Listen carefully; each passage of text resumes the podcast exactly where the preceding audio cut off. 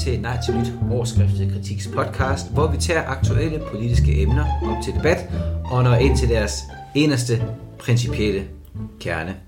Vi er Nikolaj Bang, politisk praktiker og rådmand i Aarhus Kommunes Magistratens anden afdeling, og Rasmus Ulstrup Larsen, politisk teoretiker, tænker og forfatter til bogen Tidens Tegn.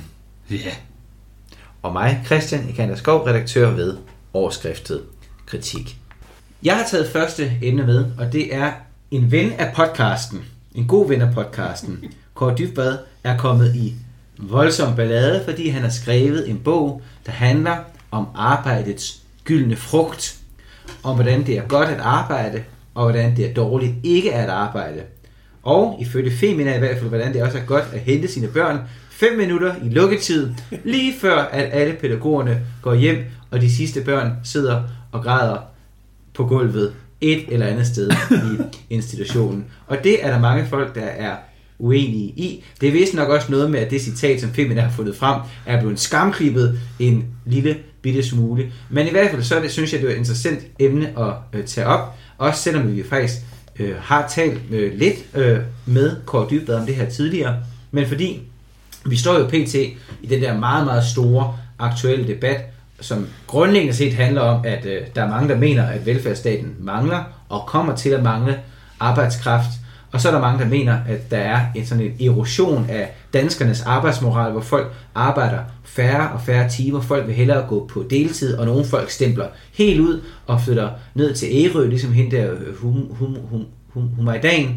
Øh, og øh, ja, passer deres børn og kigger lidt på stjernerne og sådan noget. Og så er spørgsmålet, hvordan stiller man sig til den her problemstilling som god reaktionær, som på den ene side mener, at det er godt at tage sig af sin familie, og på den anden måde mener, at det er en rigtig, rigtig god ting at arbejde for fædrelandet. Det er der mange ting at sige noget om. Først og fremmest laver han jo det forbehold, Kåre, at han siger, at hvis man øh, er borgerlig i den forstand, at man ikke synes, at velfærdssamfundet eller velfærdsstaten er noget, man synes er fedt, så er det jo en fair nok. Altså, så, så, så er man ligesom uden for hans indre logik. Øh, og det er jo øh, øh, rimeligt nok øh, at, at have den holdning, at man er ligeglad med, om statens budget bliver mindre, hvis det er fordi, man får mere tid til sin familie. Så hans kritik er ikke rettet i særlig høj grad mod de reaktionære mennesker, der synes, at det er vigtigt at tage sig af sin familie. Fordi det er en fair nok konsekvensberegning at sige, jeg kan godt acceptere, at velfærden fra statslig side bliver dårligere, men jeg får mere tid til min familie. Den han retter kritikken skarpest imod, og det er der, jeg har sympati for hans kritik, det er, at han retter sådan set kritikken imod det samme, som han altid har rettet kritikken imod, nemlig den kreative klasse. Fordi dem, han er rigtig meget ude efter, det er de mennesker, som på den ene side er venstreorienteret, Ligesom hende der hippien på, fra Ærø. Hun er sikkert sådan en, der stemmer enhedslisten, kunne man forestille sig, eller SF. Jeg ved det ikke. Uden tvivl. Ja. Uden tvivl. Eller Alternativ, eller et eller andet. Altså, hun vil gerne have en velfærdsstat, der sørger for alting. Men hun synes, det er umenneskeligt, at man skal arbejde så meget. Og det er en helt fair, legitim kritik at sige, hvis du siger A, må du også sige B. Du kan ikke blæse mel i munden på samme tid. Altså, det er dem, han grundlæggende som jeg forstår, nu har jeg jo ikke selv læst bogen, men hvad jeg ligesom har kunne følge op på at læse de interviews, han har været i, og de ting, han har sagt. Og det synes jeg er en rigtig, rigtig god kritik, fordi hvis der er noget, jeg synes, der er irriterende, sådan helt grundlæggende ved et menneske, så er det, når et menneske ikke vil tage konsekvensen mm. af sin egen logik. Og det er det, venstrefløjen meget, meget sjældent vil. Venstrefløjen vil gerne have gode normeringer i børnehaverne. De vil gerne have højere løn til alle offentlige ansatte, fordi de offentlige ansatte laver bare så vigtigt et stykke job. Men de vil også selv have lov til at gå på deltid, og ikke mærke en forringelse noget sted. Og så spørger man så, okay, hvem er det så, der skal betale for, at du vil have alle de der ting? Og så er det svaret altid er, som en venstrefløj så siger, så må de rige betale. Så det, man dybest set siger, når man siger, at man vil arbejde mindre, men man vil stadig gerne have en velfærdsstat, der fungerer på samme måde, det er, at man siger, jeg vil gerne have, at alle andre betaler for mit valg. Og det er en parasittilværelse og en uværdig tilværelse og et øh, dårligt øh, altså syn på samfundet at have. Og det er godt, hvis det er dem kritikken, som jeg forstår det, primært er rettet imod. Så er der, har jeg så bemærket, at der har været nogle venstrefløjser ude og sige, ja, men det er ikke rigtigt, fordi historien har vist, at man godt kan begge dele. Vi er både blevet rigere øh, altså i vores indkomst, i vores velstandsniveau, velfærdsstaten har vokset, og vi er gået ned i arbejdstid. Så det er faktisk muligt at få alle ting på én gang. Det er så en rent empirisk, øh, et empirisk spørgsmål, men et rent principielle spørgsmål, synes jeg, er godt set af Kåre, nemlig at han ser på sin egen fløj, så at sige, at der er folk, der gerne vil være gratister. Og det skal man ikke være, fordi at være gratist er bare per definition sådan universelt øh, moralsk og praktisk u- uholdbar ting at være.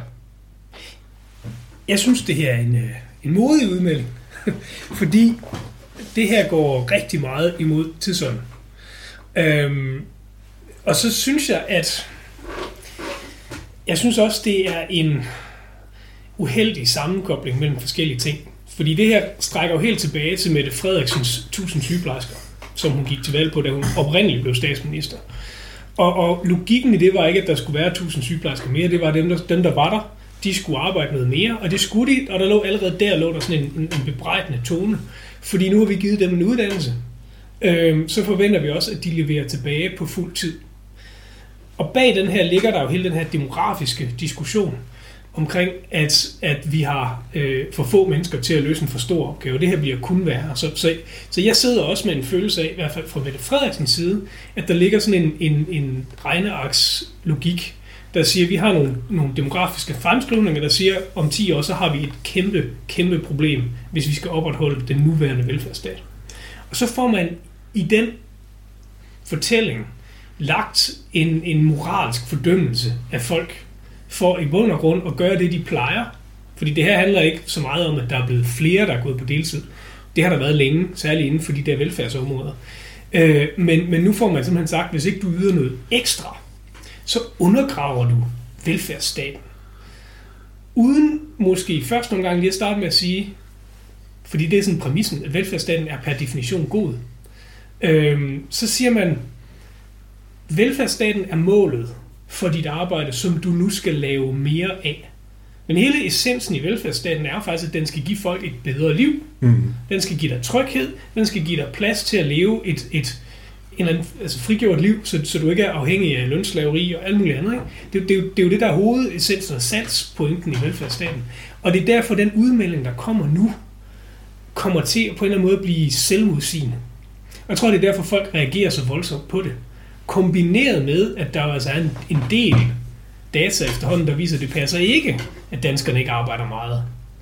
Øh, vi er, så vidt jeg husker, et af de lande i verden, der er mindst tid sammen med vores børn.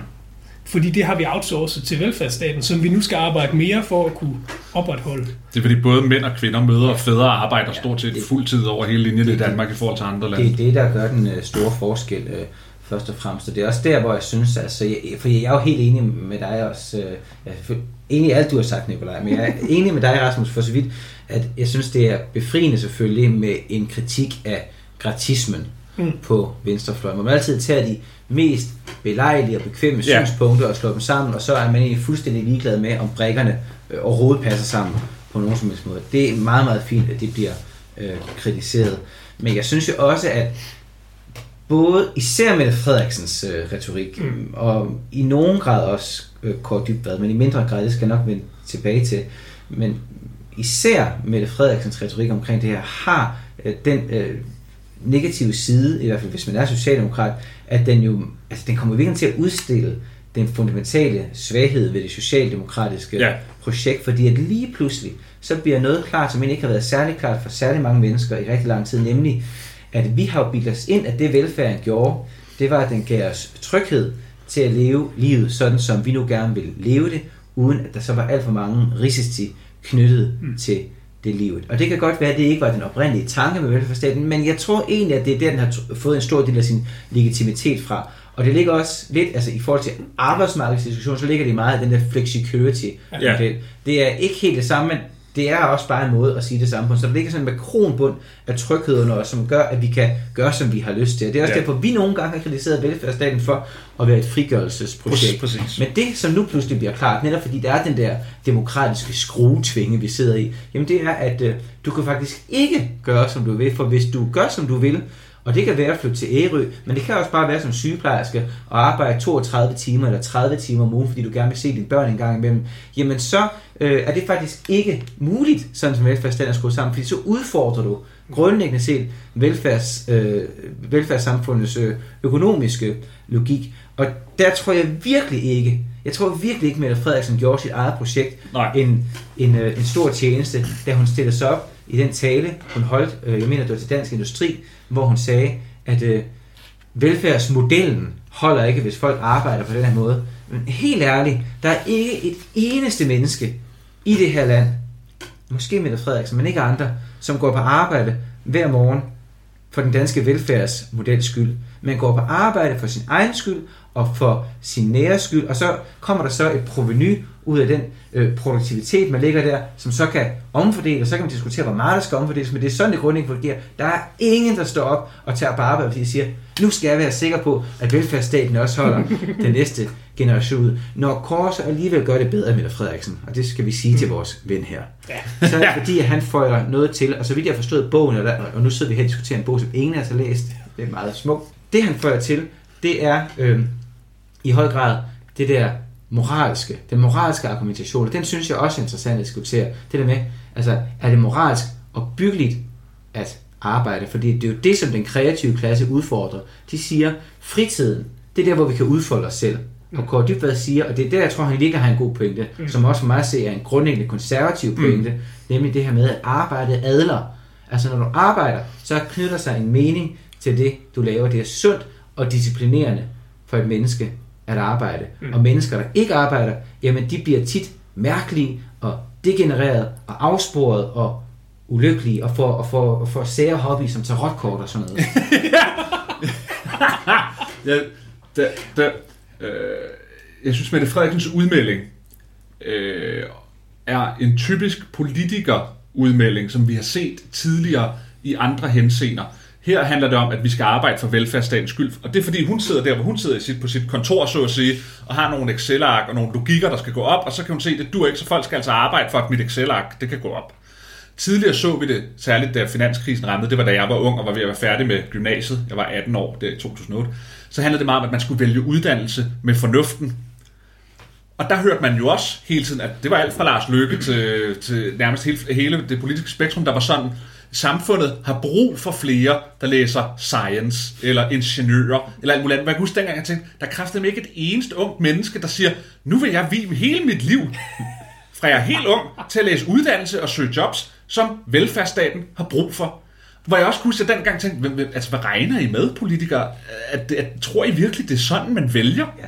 Men det er fordi, dengang sad de med et regneark og kunne se, puh, det går sgu ikke med alle de humanister med den her finanskrise. Vi bliver simpelthen nødt til at have nogen, der kan lave noget, vi kan eksportere eller andet sted hen. Så, altså, så det her ser jeg lidt, lidt som, altså det samme logik, der udspiller sig. Man sidder inde i sit tårn på Christiansborg, og så bliver man irriteret over, at danskerne ikke gør det, der gør, at de tal, man skal have til at gå op, de ikke går op. Og det bliver man så irriteret over. I forhold til det, du sagde, Nikolaj, du sagde, det er jo ikke noget nyt, at man arbejder deltid. Og det er jo helt rigtigt. Der må man jo så bare tilføje den kritik, at så er det også på tide, at den kritik af den venstreorienterede pædagog og den venstreorienterede sygeplejerske, den så kommer. Altså, det, det, i virkeligheden har de jo bare været gratister rigtig, rigtig længe, mange af de her særlige kvinder i den offentlige sektor. Fordi de har bedt om, de mennesker, der stod og kaldte på, hvor er der en voksen, øh, op til valgkampen i 19, der handler om bedre normeringer i børnehaverne. Det var særligt den kvindelige del af befolkningen, det var særligt den venstreorienterede del, det var SF's store slagnummer, det var bedre normeringer. Deres vælgere, det er kvinder i den offentlige sektor, der arbejder deltid. Det var så dem, der gik på gaden op til valget med et krav om, at der skulle være flere offentlige ansatte til at tage sig af deres børn. Det skulle sjovt nok ikke være dem, dem selv, der skulle arbejde noget mere. Nej, nej, der skulle bare nogle flere pædagoger ned i børnehaven til deres børn, så de med god samvittighed både kunne arbejde deltid og sende dem i børnehave. Og det hele den der, jeg vil have, og jeg vil have, og jeg vil have, og jeg vil have, som er ulidelig simpelthen. Jeg oplevede den jo også i gymnasieverdenen, der arbejdede der, der var der det der OK, det OK 17, det hed. Der, der var meget stor forhandling, OK 18 eller 19, jeg kan sgu ikke huske det. Som handlede om, at gymnasielærerne ville have mere i løn. Og jeg undrede mig jo over i de år, jeg var der, fordi jeg var jo ikke fastansat, så mine, man har ikke nødvendigvis de samme interesser som den fastansatte, når man er løst ansat vikar. Det var, at det de altid brokkes over til dagligt, de der gymnasielærer, det var, hvor travlt de havde, hvor mange undervisningstimer de havde, hvor lidt forberedelsestid de havde, og alle de der ting der. Og så kan jeg huske, at jeg prøvede sådan meget stilfærdigt at spørge, hvorvidt de fik mere af tid til nogle af de ting, ved at få højere løn. Fordi de penge skal jo tages et sted fra. Og det, det, det, den kunne de sådan ikke, den computede ligesom ikke, vel, der var sådan en error syntax sådan øh, øh, ned i hjerneskallen der.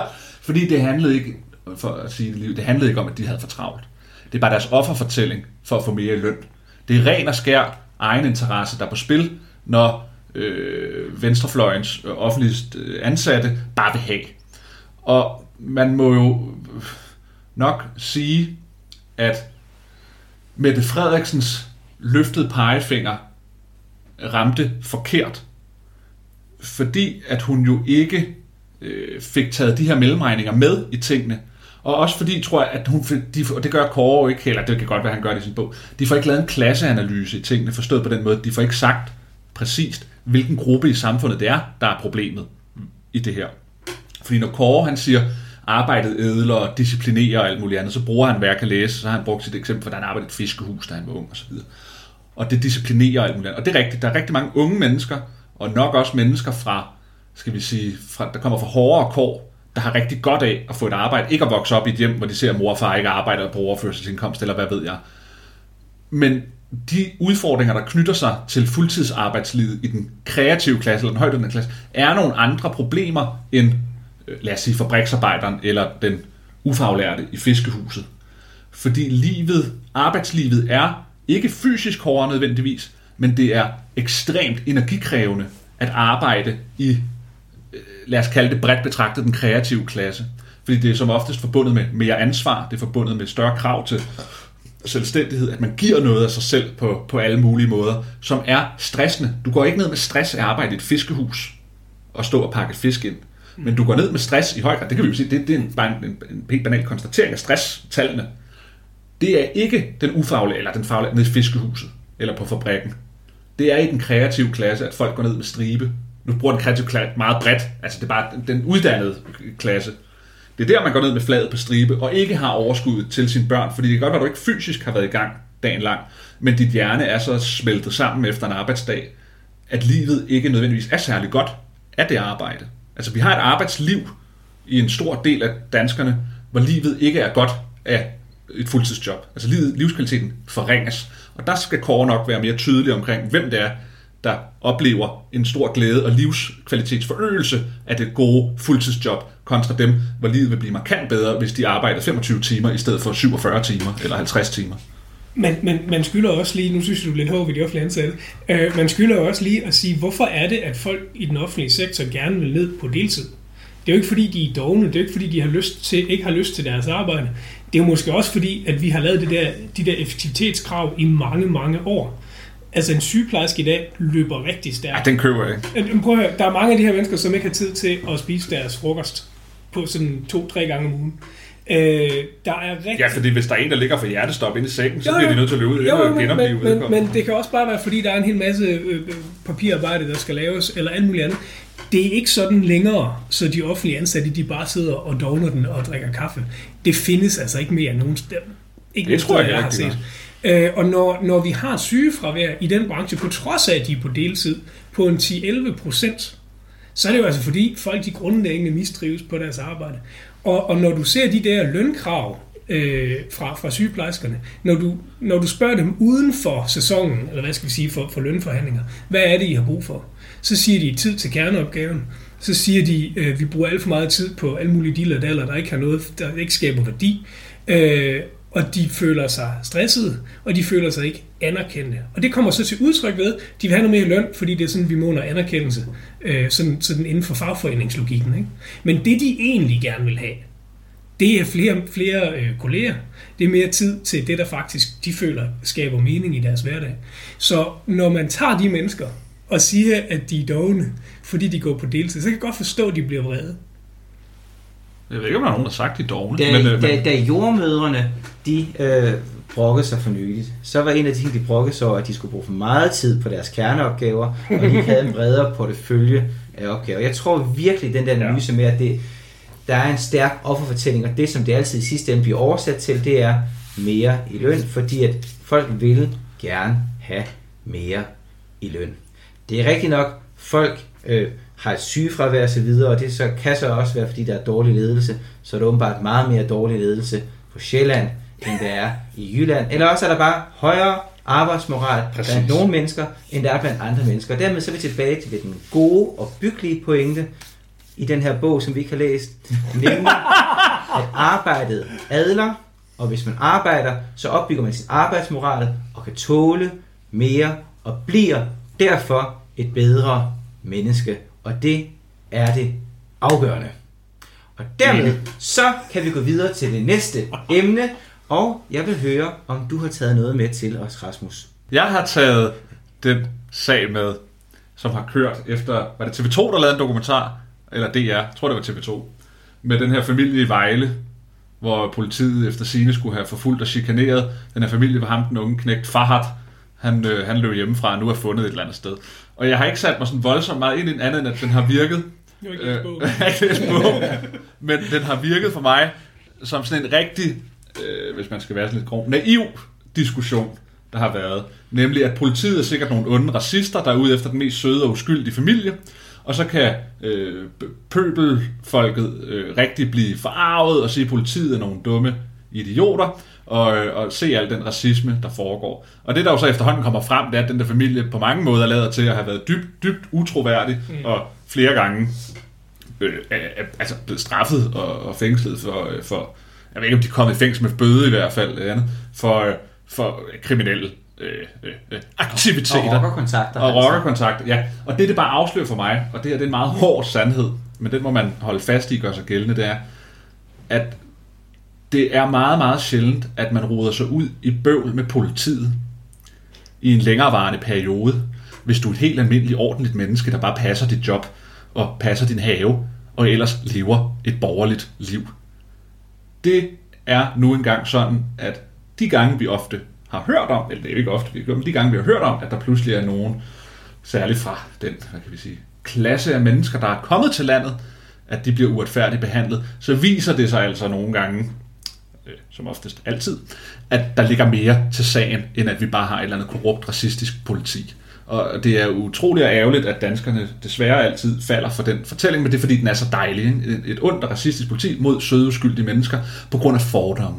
Ikke? Men måske var der så en grund til tingene alligevel. Men hvad tænker I? Jeg tænker, at det her er jo glimrende eksempel på en, en amerikansk øh, vogue-diskurs, som, som måske lige så stille er ved at, at krybe ind i, i vores opfattelse af, hvordan verden er skruet sammen. Fordi der er ingen tvivl om, altså, jeg vil sige sådan, det lugter rigtig meget af, at den der familie simpelthen har lavet en eller anden form for fælde for politiet. Og så har journalisterne øh, simpelthen sprunget på den øh, og lavet en, en i bund og grund dårlig researchet historie, som tegner et meget ensidigt billede af, hvad der foregår. Det, det er ikke utænkeligt, at der er noget kritisabelt ved politiet. Det, det kan godt være. Men, men det er helt tydeligt, at der er en journalist her, der har tænkt, det er en god historie. Den taler ind i en eller anden, jeg ved ikke om det er bevidst eller ubevidst, det skal jeg ikke gøre mig til, til herover, men det taler ind i sådan en større fortælling, som vi har fået fra USA, om at politiet er bare sådan nogle magtbegærlige psykopater. Øhm, og det har været utrolig ødelæggende for det amerikanske samfund. De steder, hvor man er lykkes med at defunde politiet, der kan vi se, at mængden af mord og, og kriminalitet er eksploderet. Så der er helt klart en funktion i at have et politi, surprisingly. øh, ja, ja, det er meget overraskende. Øh, det ser at vi ikke bare alle sammen bliver venner, når der ikke er en, en autoritet til at håndholde lov og orden. Ikke? Øh, men, men det, jeg synes er det bekymrende i den her, det er sådan set ikke, det er sådan set ikke, at der er et stykke dårlig journalistik. Det er, at vi er begyndt at få flere og flere eksempler på aktivistisk journalistik. Vi har lige set det i forhold til øh, hende, der står for Journalisthøjskolen, som har udtalt på Journalisten, det der blad, de har, at øh, hvis man rapporterer fra, fra Gaza, jamen så er der sådan set noget fakta, og det kan man ikke, øh, det kan man ikke komme udenom. Men det, der ligger bag hendes udtalelse, det er faktisk en politisk holdning. Øhm, man, man går mere og mere væk fra den tilstræbte objektive journalistik. Og konsekvensen ved, at man går væk fra den objektive journalistik, det er, at folk, der mener noget andet end det, som journalisterne sådan, i sådan, som sådan en gruppe overvejende mener, de begynder at miste tilliden til medierne, og så, ser vi, så ved vi godt, hvad konsekvensen bliver.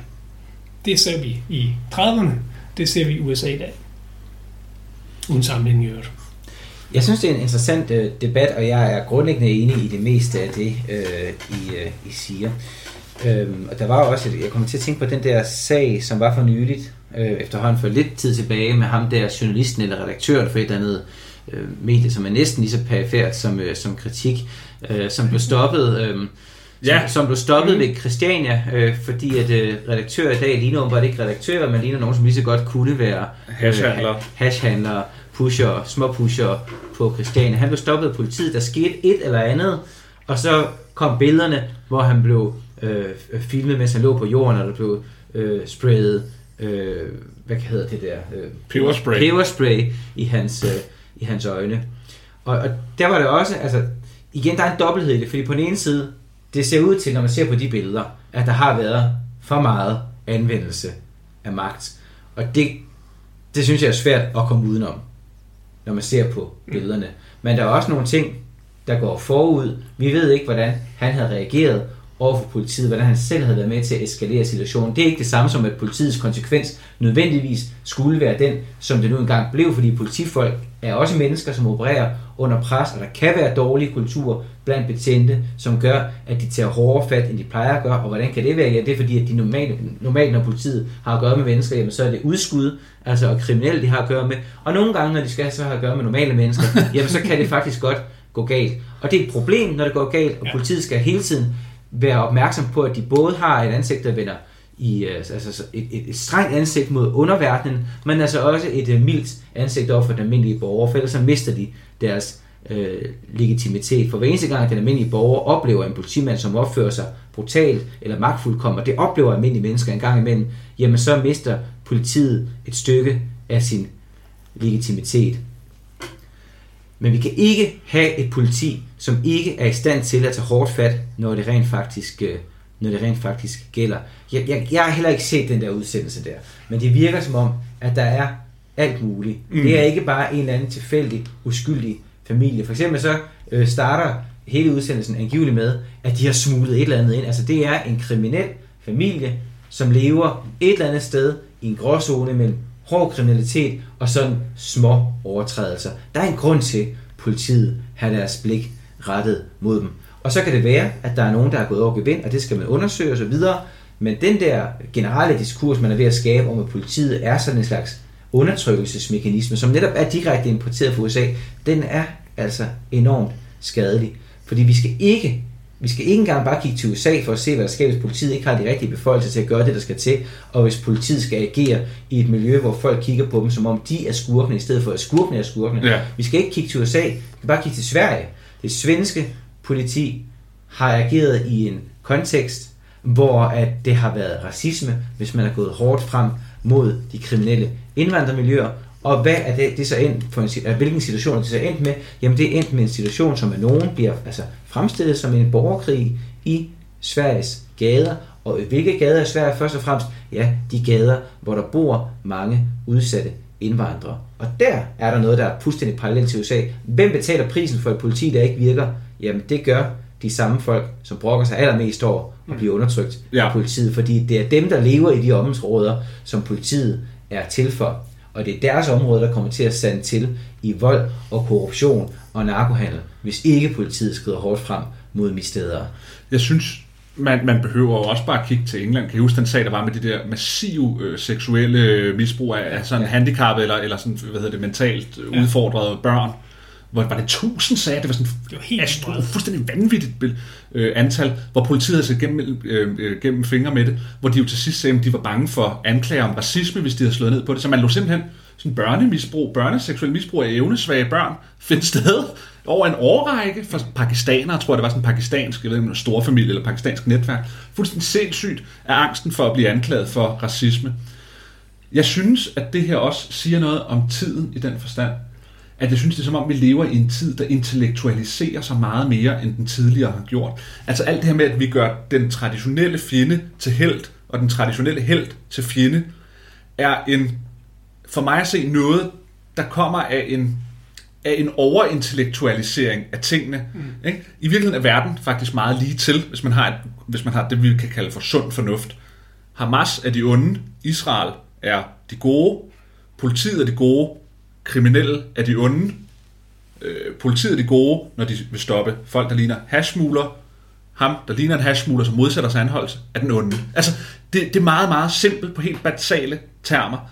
Og, og nogle gange, så skal man jo være øh, akademiker og venstreorienteret på samme tid, for at komme ud i at vende de ting 180 grader på en måde, hvor man til sidst tænker, hvis du fik dit, din logik fuldført helt igennem, så, så, så, så vil vi leve fuldstændig absurd verden, simpelthen. Altså, så det er som om, vi lever, jeg kan nogle gange blive overrasket over, at vi faktisk har et borgerligt samfund. Altså, på forstået på den måde, det er bygget op om fornuft. Altså, altså sådan grundlæggende sund fornuft. Fordi det kan altså nogle gange virke til, at vi, at vi har det på trods af meget, meget stærke kræfter, der gerne vil rive et grundlæggende borgerligt samfund ned, der har en almindelig fornuft i sig. Altså, altså hvor alle moralske gængse opfattelser vil blive vendt på hovedet, hvor man vil leve et kafkask mareridt samfund, hvis de faktisk fik deres vilje. Men jeg synes, det er noget, der er tiltagende på flere, flere, flere områder, som desto ældre jeg bliver. Men, men det, er, det er jo hele den her, det her forsøg på at, at tale om alting som noget systemisk. Der er et patriarkat, der undertrykker. Der er nogle boomer, der undertrykker. Der er systemisk racisme, der undertrykker.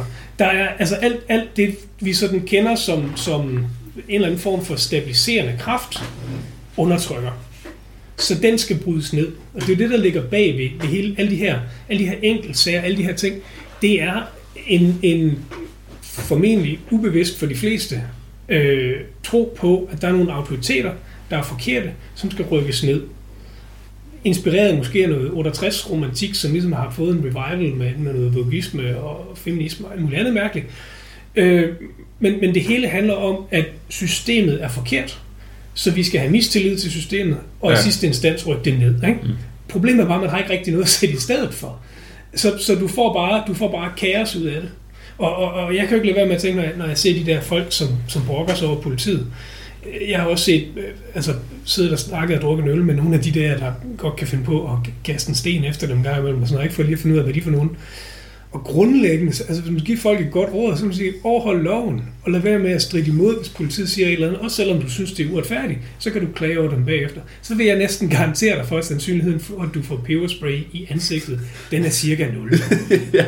Men jeg tror simpelthen også, det er fordi, der er så mange, mange af de der mennesker, som, som har de der opfattelser af, at politiet sådan generelt bare går over stregen hele tiden. Det er jo fordi, de selv er meget ja. ordentlige mennesker, der lever ordentlige liv, langt væk fra alle ja. de der ting. Og, og så kan man godt synes, at alting kan løses med hærde med fri øh, dialog. Mm. Men jeg tror, at det der med den brutalisering, og hvis vi nu anerkender præmissen om, at der faktisk hos nogle politifolk er mm. Mm. en brutalisering, fordi det er egentlig, det kan jeg egentlig godt købe, at der ligesom, der er brødende kar, og måske er der også et problem med en tavshedskultur i politiet, men det spørgsmål, øh, som man så må rejse, det er, jamen, hvad er det for en, øh, en virkelighed, politiet så er konfronteret med, og som vi andre ikke er konfronteret Præcis. med. Ja. Og måske vidner det om, at der bag ryggen på os i en verden, vi ikke lever i, og som den kreative klasse ikke lever i, der sker der altså en radikal brutalisering af dele af samfundet.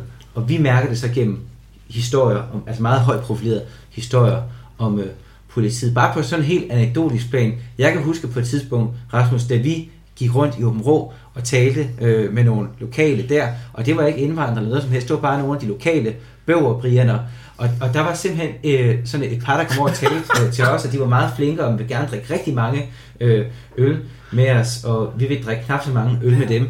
Men der, en af de der herrer stod lige frem og pralede af, at han havde mødt en kvindelig betjent, og hende, hende havde han fandme bare råbt af, så hun kendte sin, ja. sin plads. Det gjorde var, han altid. Hun var nyuddannet, kunne se på antallet af stjerner på skulderen. Ja, og så, han havde lagt det op, op til et eller andet med, om ikke de skulle have sex eller et eller andet. Ja. Det, altså sådan, og, og det er bare ja. den virkelighed, som rigtig mange betjente ja. befinder sig i. Ikke hele tiden, men en gang imellem. Og selvfølgelig påvirker det folk. Og det tror jeg, man skal have et meget, meget ja. skarpt blik for. At politiet får svære og svære arbejdsvilkår. Og det sidste, de har brug for, det er en eller anden idiot redaktør på Danwatch, som ikke vil øh, efterkomme øh, politiets anmodninger, fordi han ligesom synes, han er for vigtig op i den kreative klasse til at lytte til, at en betjent siger, at han skal lægge telefonen, når han, de siger, at han skal lægge telefonen. Er helt enig. Helt enig. Der er, det er udtryk for en ekstrem naivitet, som et samfund med stor ulighed også altså afslører i forhold til, øh, hvilke livsverdener man lever i. Når det fælles bliver øh, så hvad kalder man det, øh, ikke pluralistisk, jo, det kan vi godt kalde det et pænt ord, hvor nogen lever i en verden, hvor de fuldstændig mister forståelsen for, for, for benhårde realiteter i andre dele af, af samfundet. Derfor er jeg altid meget opmærksom på, at jeg synes, når man snakker mange politiske ting, at det er så vigtigt, at vi får en grundlæggende klasseanalyse tilbage, når vi snakker, at vi faktisk adresserer meget tydeligt, hvad er det for nogle grupper og klasser i samfundet, vi taler om, når vi taler om problemer, fordi vores samfund er blevet så grundlæggende polariseret, at vi kan ikke længere tale om et samfund i forhold til, hvordan vi lever vores liv, og de ting, vi oplever i dagligdagen, og de ting, vi tænker er okay eller ej, at øh, slagsmål, vold, alt muligt andet, er blevet så vidt forskellige alt efter, hvor man befinder sig, fordi vi har fået så stor en urbanisering af en type klasse, og så har vi fået resten af Danmark fra en anden type klasse. Og dem i den urbane klasse kan ikke forstå, grundlæggende ikke forstå, de kan ikke forestille sig, hvordan livet er uden for deres egen urbane klasse. Og så er det med de briller, de sidder og vurderer politiets adfærd ude i den del af Danmark, som de overhovedet ingen forståelse har om. Og det er et stort tab, at man kommer der. Det er derfor ulighed også for konservative kan være dårligt. Og dermed er vi nået frem til en konklusion. Ligesom når vi taler om problemet med danskernes arbejdsmoral, så er problemet grundlæggende set den kreative klasse i de store byer. Nikolaj, hvad har du taget med til os? Jamen, jeg læste en uh, artikel for nylig uh, på forsiden af Time Magazine, som grundlæggende var et karaktermord af Zelensky. Og, uh, og nu har jeg så gravet lidt i det, fordi det var en, en meget deprimerende artikel, som, som fremstillede Zelensky som en, der stod fuldstændig alene, ikke bare på verdensscenen, men også i sin egen regering. Der blev brugt en masse anonyme kilder, uh, og, og det var en det var sådan en, en artikel, der grundlæggende fremstillede en mand, der var ude af kontakt med virkeligheden, og på vej til at føre sit land ind i en, et, et nederlag. Så viser det sig, at den her journalist af russisk afstamning har en, en lang historik for at lave temmelig russervenlige og ukrainefjendtlige øh, artikler, og at den der anonyme kilde, som han har lænt sig rigtig meget op af, er en pro-russisk politiker, der er blevet sparket ud af regeringen, og som i øvrigt stiller op imod Zelensky til det kommende præsidentvalg. Det bliver bragt på forsiden af Time Magazine øhm, på et tidspunkt, hvor hvad skal jeg sige, den internationale støtte til Ukraine vakler særlig meget i USA, og derfor også er en livsfarlig artikel øh, for, for øh, støtten til, til Ukraine. Øhm, og det bekymrede mig faktisk meget, fordi vi ser i forvejen et vagtende USA. Vi ser et, nogle republikanere, som for mange vedkommende bare mener, at man helt skal stoppe støtten. Øhm, vi ser et Europa, som ikke helt er klar til at overtage og stå på egne ben og sådan noget. Så, så, så, så jeg er bekymret på sådan den, den konkrete øh, situation. Men jeg er faktisk også bekymret i forhold til øh, altså igen den der kvalitet af journalistik på etablerede medier, som man indtil for ganske nylig har kunne stole på, og nogenlunde balanceret havde styr på deres kilder og det materiale, de lavede. Særligt når de laver noget, der er så politisk sprængfarligt som det her. Jeg tror ikke, det er et spørgsmål om kvalitet. Altså, jeg tror, det er et spørgsmål, og det er derfor, jeg er bekymret. Jeg tror, det er et spørgsmål om bevidste valg. Altså, det der gode udtryk, man mærker de absigt. Man mærker hensigten ved det her. Og hvad er det, den artikel, det her infame karaktermord på Zelensky. Hvad er det, det vil sige? Jamen, det er netop, at han er en mand, der står alene, og det er ham, der står i vejen for fred. Mm. Hvis vi kunne få en anden ind end ham, så kunne vi få forhandling, fordi han er blevet irrationel. Så den krig, som vi indtil videre bilder os ind, var drevet af et rationelt forsvar, dels for Ukraines suverænitet og grænser, og dels for øh, en vestlig orden i Europa, jamen den bliver nu afskrevet som noget mærkeligt, irrationelt noget. Og det gør den vel at mærke fra et meget, meget etableret progressivt medie, som har stor indflydelse, især har haft stor indflydelse i den amerikanske debat. Der har siddet nogle redaktører, som har tænkt det her mm. igennem. Og jeg tror, man skal se det ind i den sammenhæng, det er det, der kommer rimelig bekymret, at der er kræfter, som ligger an til nu, at ukrainerne har haft deres chance. Deres chance, det var den her store forårsoffensiv, som så blev til en sommeroffensiv, som stadigvæk er i gang, og som de har vundet sejre på, men som dybest set jo er kørt fast eller krigen er kørt fast i en stillingskrig, og det har Ukraine også selv officielt tilkendegivet, og den vestlige tålmodighed er ikke til en stillingskrig. Mm. Så nu bliver vi utålmodige på Ukraines, og måske også i virkeligheden på egnes vegne. Og det synes jeg, altså det er så forstemmende, jeg forstår ikke, som det overhovedet vi, kan være. Jeg forstår ikke, hvorfor vi bliver utålmodige. Altså, altså, altså sådan helt, øh, det kan være, at jeg lyder meget naiv eller dum her, det. Hvor, hvor, hvor, hvorfor skulle man kun have tålmodighed til to år? Altså, altså hvad, hvad, hvad er det, der, der, der gør, at man skulle blive utålmodig så hurtigt? Ja. Altså, så har man da et attention span som en guldfisk. Hvis, hvis det er fordi, man øh, for, to år siden kunne sige, al opbakning til Ukraine, så to år efter siger man, ah, nu, nu har jeg sgu ikke tålmodigheden mere. Altså, altså hvad havde man regnet med? Nå, men fuldstændig rigtigt, men jeg tror, også, jeg tror også, det er problemet. Vi har, vi har, altså, vi, vi er ligesom guldfisk i den forstand.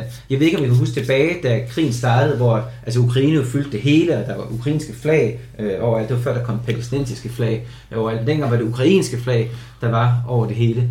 Og øh, øh, så gik der noget tid med det, og så kom der den der sag med Johnny Depp og øh, hans øh, ekskone, som havde slået hinanden, og så var det det, der pludselig fyldte hele dagsordenen. Og det er jo, altså, det, er jo det, der er det uhyggelige her, fordi at det her har jo hele tiden været russernes øh, Mål. Mål. Ja. Og det har været hele tiden været deres øh, gamble, så at sige. Det har været, de vidste godt, at de ikke kunne hamle op med vestlige ressourcer. Måske havde de selvfølgelig håbet på, at de kunne knække Ukraine tidligere, men da det så blev en krig, som skulle trække sig over længere tid, så vidste de godt, at de kan ikke hamle op med øh, vores økonomi, og vi kan køre deres i sænk over en længere periode, hvis det skulle være. Men de havde hele tiden sat sig på, at vi vil miste øh, engagementet Ja. og miste interessen for den her krig. Og det er bare det, der er ved at, at ske, at det kommer til at forplante sig. Altså, der, der, jeg er bange for, at det her kommer til at forplante sig lige så stille i de ledende lag i politikere i det land, som er afgørende den her sammenhæng, nemlig i USA, Mm. i begge partier. Fordi vi ser allerede, at de gag, den gakkede del af det republikanske parti, de har for længst altså kastet Ukraine på bålet. Trump, fuldstændig blæst. Vivek Ramaswamy, fuldstændig blæst.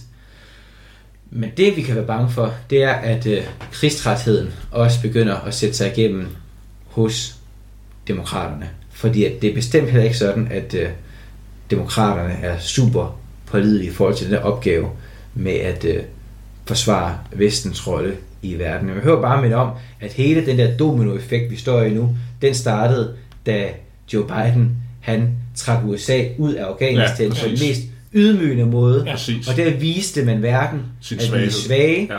Ja. Vi åbnede os for angreb, og mirabile dictu, så kom angrebene. Sjovt nok. Ja, ja. Men vi behøver jo ikke at gå så langt væk. Altså, vi kan bare se på vores egen Morten Messerschmidt, som har koblet, hvorfor skal vi bruge penge på Ukraine, når vi kan bruge det på de ældre? Jeg støtter jamen, han har sagt noget i retning af, jeg støtter Ukraine, men jeg synes, at vi skal sørge for vores ældre først. Og det er faktisk nøjagtigt samme retorik, som republikanerne bruger. Ikke? Øhm, så, så, så, altså, det er på vej. Problemet, problemet, problemet med, med højrefløjen er, at øh, den der tossefløj af det i USA, eller hvordan skal man sige det, det, jeg snakkede om tidligere, det andet, hvad jeg sagde sund fornuft, helt almindelig sådan borgerlig logik, har republikanerne altid været en garant for over for venstre, over for demokraterne, der så kunne have alle mulige vilde øh, fantasier om alt muligt progressivt. Problemet er bare, at republikanerne er altså blevet langt hen ad vejen inficeret af lige så manglende form for borgerlig logik, som venstrefløjen altid har haft. Altså, altså der, der er sket en... Der er sket en, ja, jeg ved sgu ikke, hvad man skal kalde det, men, men der er sket noget. Højrefløjen er blevet så højreorienteret, at den er blevet nærmest anarkistisk i sin tankegang, hvis man skal sige sådan, at den møder venstrefløjen i, i tosserier, som den ja. ikke har gjort tidligere, fordi højrefløjen Ja. var en garant for ikke tosserier. Ja. Så var den kedelig og småborgerlig og alt muligt andet, men den var garant for grundlæggende moralske regler. Altså bare sådan noget med, man så det for eksempel, synes jeg, også lidt med Støjbe og så videre herhjemme, men, men bare sådan en for, at man, man skal tænke, du, skal, du må ikke give din modstander noget, som du ikke vil give til alle, eller du skal give dig selv og din modstander samme spillebane at spille på. Altså, kategorisk imperativ, ikke? Du skal prøve nogenlunde at handle universelt, hvis du er ansvarlig politiker og så videre. Og det er blevet mere og mere opløst til fordel for sådan noget gakkeri, som venstrefløjen altid har været garant for. Det er min sådan meget grove analyse.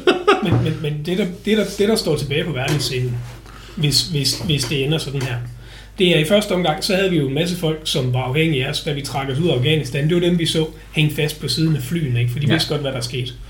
Øh, der viste vi meget tydeligt, at hvis du holder med os, så stikker vi af på et eller andet tidspunkt. Ikke? Det, var, det var på sådan et mellemmenneskeligt plan, det var for den enkelte. Nu gør vi det på et stort politisk plan. Mm. Nu fortæller vi, hvis du er allieret med Vesten, så skal du forvente, at vi er væk efter to år. Så, så, så alle dem, der sidder rundt omkring i verden, alle, alle dem, der sidder i Asien og kigger frygtsomt mod Kina, de kan nu sige, hvis vi læner os op af USA, hvis vi læner os op af Vesten, jamen, så er sandsynligheden for, at, hvis, at hvis Kina sætter sig noget for, og, og de gør det jo så konsekvent over lang tid, det er de jo vanvittigt dygtige til, jamen, så vinder de.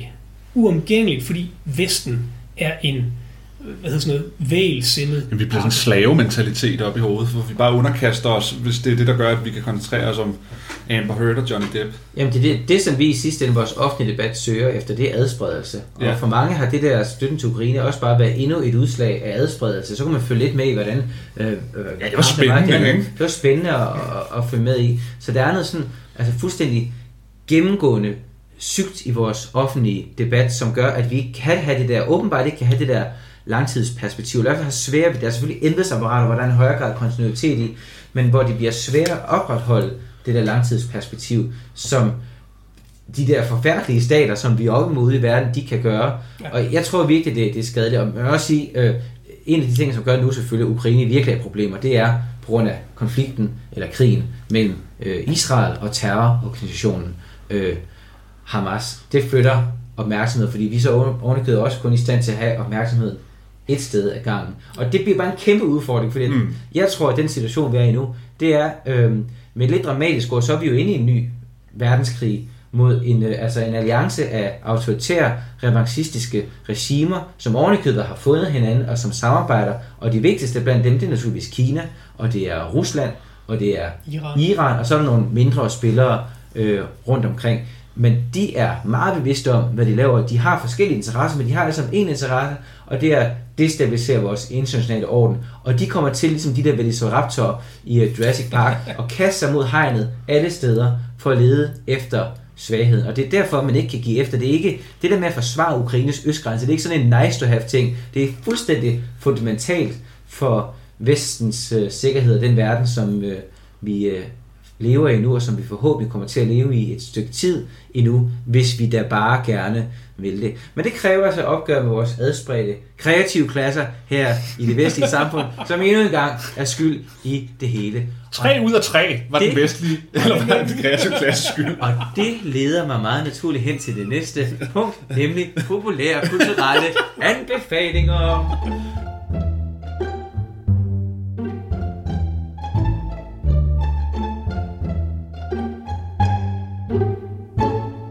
Er det godt, jeg har taget noget med, der ikke er fra den kreative klasse. Rasmus, hvad har du taget med til os?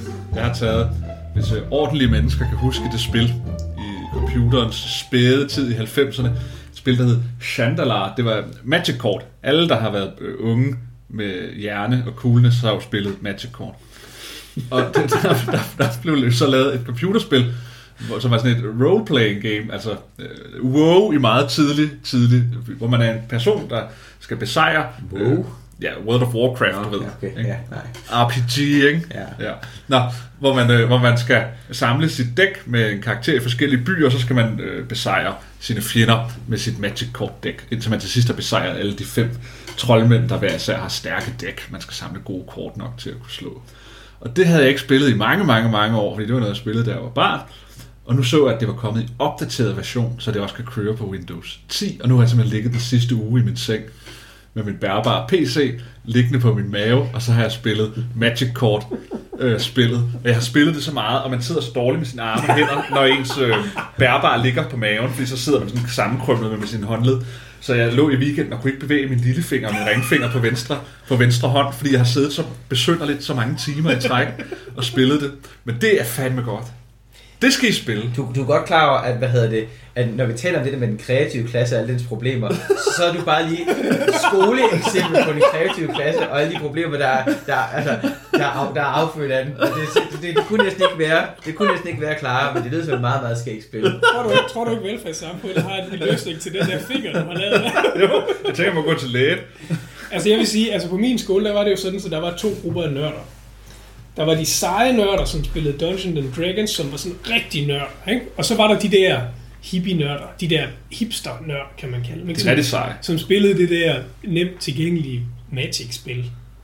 Og som, og som lå sådan midt i, i den sociale hierarki og sådan noget. Så vi andre, vi vidste godt, vi var, vi var bunden. Dungeons and Og det Dragons, er det det, hvor man, hvor Det man, hvor man styrke i. maler sin karakter, hvor man maler sine figurer? Er Nej, det du skal det? jo ikke spille det med et bræt. Det var også tabu. Det er Hero Quest. Det var dem, der kun Nå. sådan en visuel forståelse af virkeligheden. Jeg øh, har... Var du også sej med hjernet, da du var ung og spillede har, Magic Core? jeg har engang haft et computerspil, der hed Warlords 2, som jeg tror var lidt det samme. Så jeg har også, jeg har også været vild og ung engang. Det, jeg kan godt huske de der kort der, fordi pludselig så kom de, så var der mange folk i klassen, der havde dem, men folk byttede dem mest. Og det er sådan ligesom, øh, altså det er sådan en slags Pokémon-kort for voksne. Folk, sådan. Det er ligesom de der bilkort, hvor min bil, øh, som er en Toyota, kan køre 300 km i timen, og din, som er en Opel, den, den har en øh, accelerationshastighed på øh, et eller andet. Så det, det er meget sjovt alt sammen. Det er godt med, det er godt med adspredelse, især her vores øh, meget, meget alvorlige øh, tider. Nikolaj, du taget med til os? Jamen, jeg er faktisk jeg er gået tilbage til rødderne. Jeg er faktisk begyndt at se uh, Band of Brothers igen. Mm. Og, øh, og det er altid sjovt at se noget, som var, var virkelig stort i sin samtid, øh, og, og, og som alle folk ligesom fremstillede som en, en, en, en flot og stærk historie. Og det er det sådan set stadigvæk. Men det er også et, øh, det er et heltekvad. Det er noget så sjældent som et forholdsvis unuanceret heltekvad. Jo, man får nogle facetter af de der mennesker, men i bund og grund, så er det helte, der kæmper mod de onde, som er nazisterne. En gang imellem bliver de tvunget ud i nogle situationer, hvor, hvor de måske kommer til at træffe nogle uheldige beslutninger, men de er gode mennesker. Der er ikke noget dekonstrueret der. Der er dem i uniform, som er de gode, og der er ballademagerne, som skal i fængsel, som er de onde. øhm, og det er der faktisk et eller andet... Øhm, det er der faktisk et eller andet behageligt ved at opleve for en gang skyld. Øh, og, og det er måske ikke sådan noget, man sådan bliver intellektuelt øh, vanvittigt stimuleret af, men det er utrolig velproduceret. Det er gode personskildringer, om end de er lidt ensidige. Øh, og så kan man slappe af i bevidstheden om, at der er nogen, der er de gode, og nogen, der er de onde. Men det er sjovt, fordi jeg har det stik modsat med Band of Brothers, fordi den udkom, det er jo, det er jo Spielberg, der mm. stod bag den sammen med Tom Hanks, Ja. og de lavede jo sammen Saving Private Ryan Ja. i samme periode. Ja. Og det er Saving Private Ryan, der er vulgær helte kvad.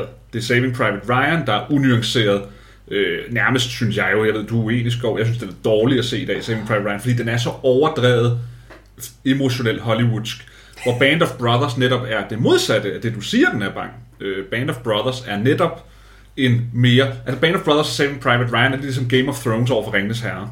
Hvor Band of Brothers er Game of Thrones, og Ringnes Herre det er Saving Private Ryan. Hvor vi i Band of Brothers jo i en af de første par afsnit øh, ser, hvordan at der er en af deres egne, der har skudt civile tyskere for at stjæle deres sprut, eller sådan, hvor han jo bliver korporligt afstraffet af ham, Captain Spears, som er en rigtig øh, kaptajn under 2. verdenskrig, der var berygtet for at være brutal hård, altså henrette gisler og alt muligt andet, og hvordan han tæver sin egen underordnede, fordi at han har slået tyske civile ihjel for at tage deres sprut, eller jeg kan ikke huske det, det er nogle år siden, jeg har set den.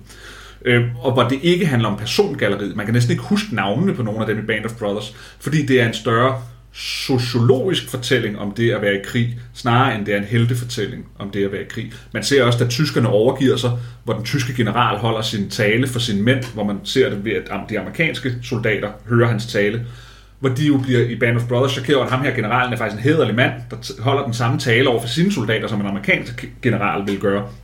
Så jeg synes jo faktisk, at Band of Brothers er det stik modsatte. Band of Brothers er netop nuancerne i en krig, men med det overreach, som er en sand fortælling, nemlig at det var helte, der befriede Europa fra nazismen, men, i den, men den bliver zoomet ned på de mere komplekse sider af sagen. Så jeg, vil faktisk, jeg er faktisk uenig med dig i den tolkning af Band of Brothers. Okay, jeg tror, jeg er mest enig med, med, med Nikolaj, men det er fordi, at jeg, jeg tror, at den der overordnede ramme om det, er enormt vigtig for forståelsen af Band of Brothers. Og det er klart, at den kommer til, altså det er på sådan et mere nuanceret niveau end Saving Private Ryan, som er fantastisk, er fantastisk. Virkelig smukt heltekvad. Episk værk. Nemlig, altså, og det er det sunde sind elsker Saving Private Ryan, fordi den er så moralsk retlignet, som den er. Det er den fortælling, vi har brug for. Men så, så var det jo, øh, hvad hedder det, netop Band of Brothers er affødt af den.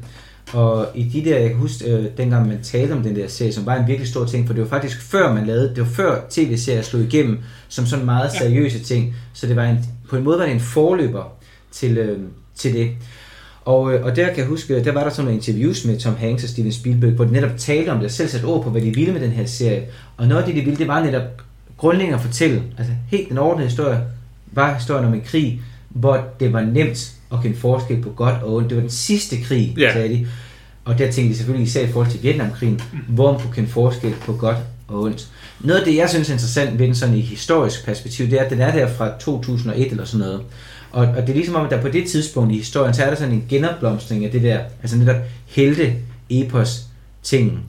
Apropos, øh, hvad hedder det, Ringnes Herre, trilogien, som også kommer derfra. Og det, og det, og det er jo meget fordi, at vi ligesom står i den der begyndelsen af civilisationskamp på det tidspunkt, så er der sådan en, øh, altså en, op, en opblomstring af de der meget retlignede historier med, her er de gode, og der er de onde. Og det var en, øh, en skøn... Øh, en skøn tid. Den drev, den drev relativt hurtigt øh, mm. over, øh, men, ja. men der var et eller andet, der var noget fantastisk, øh, der var noget fantastisk. Det var, det var også der, vi så Harry Potter blive rigtig, rigtig stort. Det var jo i starten af den første, det er den første Harry Potter bog udkommer i start midt 90'erne, men der var det virkelig slår virkelig hårdt fat, og filmserien kommer alt det der. Det er jo også op gennem nullerne, at det bliver det der verdensomspændende fænomen også i filmserien. Og det er rigtigt, der var sådan filmhistorisk, øh, vil man sige, at der efter øh, terrorangrebet 11. september, var et stort behov for at genskabe en verden med tydelig ondt og tydelig godt. Fordi at vi med terrorangrebet fik den verden tilbage, som vi nu vil lade krystallisere ud i, også i kunsten, hvor, hvor, hvor, hvor, hvor det bare er meget skægt at se de store, de store, store fortællinger braget frem lige derefter. Men jeg tror faktisk, jeg tror du har ret et stykke hen ad vejen, Rasmus, fordi i sin samtid blev den også set som noget, der var mere nuanceret. Altså den viste uheldige sider af nogle af karaktererne. Den viste sårbarhed, svaghed, alle de der ting, som er meget rørende i virkeligheden i den. Øhm, men, men i den kontekst, man ser den i dag, ja, det kan sagtens være. Hvor, vi, hvor alting skal ja. dekonstrueres, ja, ikke? og ja, ja, ja, ja. altså, superhelte er mildest talt fejlbarlige, ikke? Ja. Øhm, så virker den faktisk øh, heroisk. Så, så, så altså, når man ser Jamen, det, det får den simpelthen et andet udtryk, end den nok oprindeligt har haft. Ja, jeg tror, det er derfor, Saving Private virker over, over heroisk. Nej, det, det, det, det, gør den ikke. Men hvad hedder det? Um, men, men jeg tror også, øh, forbindelse med det der med nuancerne jeg tror nok, at der også lå sådan en halvdokumentarisk intention ja. i den. Altså det er konkrete ja. historier, beretninger, som man faktisk har taget og, og, og strikket sammen. Ja, fordi hvert afsnit starter med et interview ja. med en så, af dem, så der er også det, man gerne vil man gerne vil bringe et vidnesbyrd om fortiden, sådan som ja. det har været, fordi at det var på det tidspunkt, hvor det der gik fra at være øh, levende erindring, mm. til at være noget, som kun levede i historierne. Og nu vil man gerne lave et epos om, øh, om det. Det er mange år siden, jeg har set men jeg kunne faktisk godt finde på at gense den igen, fordi at, øh, jeg synes, det lyder virkelig godt. Og vi har brug for den slags. Vi har brug for den slags. Og så kan man jo sige, hvis man savner en krig, hvor der er godt og ondt, der er meget, meget tydeligt, så har vi faktisk en Israel lige nu i Ukraine. Ja, og Israel, Israel Hamas. Men det er også det, apropos det, nu er det ikke fordi, vi skal gå ind i den diskussion, fordi det er øh, populærkulturelle anbefalinger. Men, ja, fordi jeg er faktisk blevet enig med dig, Skov, med tiden om, hvorfor vi har brug for sådan noget Ringnes her og Saving Private Ryan, at jeg så synes, den er kvalmende i, i sådan, i, som film, men, men fortællingen har vi brug for. Fordi vi mangler komme tilbage til den her sunde fornuft mm. af, at der findes ondskab, og så kan det godt være, at man ud fra en moral, filosofisk eller større sociologisk, at man altid skal forklare ondskaben og forstå ondskaben. Men virkeligheden er jo nu bygget op omkring, at der findes fjender, i den forstand, mm. der findes nogen, der vil os det ondt. Mm. Og når der findes mennesker, der vil os det ondt, og de viser sig i verden for os, så er det ikke tiden til det konstruktion. Så er det tiden til at genskabe den konkrete relation mellem ven og fjende, ja, ja. og at nogen vil udslette os, betyder, at vi må udslette dem. Det er det, der er livets grundvilkår i en verden, som er anarkistisk i sin grundessens. Ja, jeg synes også bare, hvad hedder det, jeg kan også godt lide, øh, øh, hvad hedder det, serier og fortællinger og bøger med komplekse karakterer og sådan noget. Hvis vi nu bare bliver i tv-serier, fordi der er populære kulturelle anbefalinger, så sådan helt oplagt sådan noget som øh, altså Breaking Bad, fantastisk serie, nok en af de bedste, der nogensinde er lavet. Men der er også en eller anden forstand, hvor en serie som den bare er en parasit på de store fortællinger, fordi at den, den har sin relevans som en kommentar og som en problematisering mm. af en helterolle, som så findes i de store fortællinger. Så, og, og, og, og hvis vi så er nået til en situation, hvor vi kun har de parasitære fortællinger, og ikke ja. har de rigtig store fortællinger, jamen så siger det et eller andet om, at vi er nået til et, øh, et, et eller andet form for kulturelt nihilistisk øh, nulpunkt. Jeg tror jo, at vi drøftede det lidt sidste gang, det der med altså bevægelsen, øh, konceptuelt fra Ringenes Herre til Game of Thrones. Ja. Det er bevægelsen fra noget at tro på til sådan en form for øh, nihilisme, som så skal forestille at være sådan meget desillusioneret og klarsynet, men måske også bare er en form for altså, øh, øh, slavesind og sortsyn. Men jeg har også set en film, og den er faktisk en lille smule dekonstruerende, så nu ved jeg ikke, hvordan jeg skal den her, hvordan jeg skal den her brug. Men jeg har set uh, Martin Scorseses nye film, Killers of the Flower Moon, som uh, har fået meget omtale. En rigtig, rigtig lang film, som går i biograferne øh, lige nu, og som sådan grundlæggende set handler om, at der i USA, i Oklahoma, så øh, var der nogle indianere, der hed Osage-indianere, og de øh, havde den øh, særlige egenskab, at de ejede selv den jord, de boede på, og øh, der blev der fundet olie, og det betød, at hver eneste af de indianer, de havde noget, der hed head rights, og head rights betød, at man havde ret til at få en andel af den her indtægt fra olien på det her land. Det fører så til, at de her indianere, de bliver nogle af de rigeste mennesker som gruppe set i verden på det her tidspunkt. De blev fejret, som om de var de rigeste i verden. Det ved jeg så ikke rigtigt, men det sagde myten i hvert fald, at de var. Og det fører så igen til, at der kommer sådan en hel sværm af lykkeridere og meget, meget skumle personer op. Dels for at servicere dem og tage overpriser, men også bare for at snyde dem, så, altså, som vandet driver. Og snyde dem på den mest brutale måde, det var, at når man giftede sig med dem, slog dem ihjel, og så arvede deres, øh, man kan sige, deres head rights. Og det er det, som den her film handler om, at i virkelighedens verden i USA på det her tidspunkt, i 1920'erne og frem til starten af 30'erne, der var der mindst 60 bekræftede øh, mor på de her Osage-indianer. De blev ikke efterforsket i, i, af de lokale myndigheder, som var fuldstændig ligeglade, fordi det var øh, de hvide amerikanere. Det blev først efter, øh, søgt, øh, hvad hedder, efterforsket senere, da FBI's forgænger Bureau of Investigation, altså fra den føderale regering, kom ind over. Og når jeg siger, at det er svært at få til at passe sammen med alt det andet, jeg har sagt før, så er det fordi, det som den film handler om, som jeg sidder her og skammer så det er dybest set, det her er en film om strukturelle problemer. Og det er specifikt om det strukturelle problem, som Venstrefløjen elsker at tale om, som hedder systemisk racisme. Så i den forstand er det en meget woke film. Men jeg vil sige, den her film viser også, at det er et tema, du godt kan tage op på en ordentlig måde, mm. og lære noget om, at der faktisk kan være strukturelle problemer. Alt er ikke et strukturelt problem, men der findes ja. strukturelle problemer. Og et strukturelt problem opstår, når du har en gruppe, som har øh, penge, eller noget, du gerne vil have, men den har ikke nogen magt, fordi at systemet er bygget op til, at den her gruppe ikke må have nogen magt. Og hvad sker der så? Jamen så fordi vi lever i en falden verden, og det har vi gjort øh, lige siden søndefaldet, jamen så kommer de stærke og udnytter de svage, og sådan vil det altid være, og derfor så er magt nødvendig. Ja, jeg har selv set den. Fantastisk øh, god film, og jeg, som vi snakker om kort før. Jeg synes, det er jo en af Leonardo DiCaprios bedste roller, hvor han spiller sådan en rigtig bums af en hvid, dum mand, der bare og som prøver at gifte sig med en indianerkvinde, fordi i like the money. Men den er faktisk meget brutal, altså meget hård og brutal, og, og sætter også nogle tanker i gang om, hvor meget penge kan betyde for nogle mennesker. Altså, en ting er, at der findes, man ved, der findes hostler eller cigøjner, der prøver at stjæle din punkt på gaden, men at man havde sådan en decideret sådan influx af hvide taber, der bare ville gifte sig med nogle af de indianerkvinder der, fordi så kunne de slå dem ihjel og få deres penge bagefter, var, var er, er ret voldsomt at se. Altså, er det bare sjovt at se, for en gang skyld rollerne omvendt, at fordi de har været pisse heldige, de der indianer bro, hvor de boede, så blev de grotesk rige, og så se de der hvide mænd pludselig komme og være sådan nogle hunde ja. over sådan nogle indianer kvinder, fordi de så gerne have indianer kvindens penge. Det er altså en meget skæg sådan omvendt øh, fortælling af, hvad vi plejer at se. Men, men, og det er, jo det, der, det er jo det, der er problematisk ved den der Vogue-fortælling, det er jo, at den, den refererer til nogle helt konkrete, reelle, systemiske problemer, der har været, og nogle steder måske stadig er i det amerikanske samfund. Men, men i stedet for, nu har du lige konkret beskrevet, hvad problemet var, sådan rimelig hurtigt og nemt, ikke? Øhm, den, den moderne Vogue-fortælling definerer den ikke.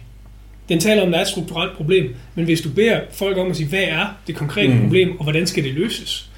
Man kunne sige, her er problemet et manglende retssamfund. Ikke? Øh, men, men, men, men man bruger den reelle problematik til at komme med sådan en udefinerbar fjende. Du har patriarkatet, du har boomerne, du har de der forskellige grupperinger, som man ikke rigtig kan definere, hvem er.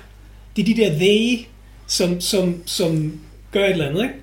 Problemet er også i rent terapeutisk forstand, at wokeismen aldrig tillader nogen at komme videre.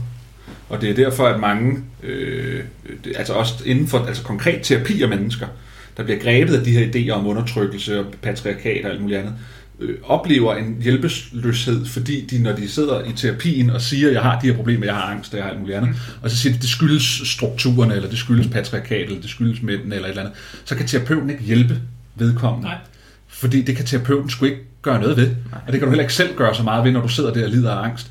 Og det, der sker her, i, i, for eksempel ved at tage den historie som den her med de her Osage-indianer, det er, at det der jo er det smukke ved det moderne samfund, det var, at vi kom til et punkt, hvor vi sagde, nu slår vi en streg over fortiden og ligestiller alle. Og det bliver man jo nødt til på et eller andet tidspunkt, fordi historien er uendelig. Der er altid nogen, der har gjort noget med nogen, der har gjort noget ved nogen, der har gjort noget ved nogen. Og sådan. Altså, verden er jo bygget op over sig virkning over tid, al den tid, der eksisterer en verden. Og det, der jo var det gode ved vores vestlige civilisation, det er, at vi på et tidspunkt har sagt, nu ligestiller vi alle, og så må vi derfra sige, vi skal videre. Det wokeismen gør, er at sige, hey, lad os lige vende blikket igen tilbage her, og se, om ikke det stadig lever videre. Altså, der, der, i en vis forstand, så, så tillader wokeismen ikke, at man siger, fair and square, tilgivelse, fremad herfra. Ligesom i en terapeutisk henseende, kan du ikke frigøre dig fra din fortid, i hverken samfundshenseende eller i terapeutisk henseende. Og med disse vise og afsluttende ord, så vil vi sige tak for i aften, og nej til nyt.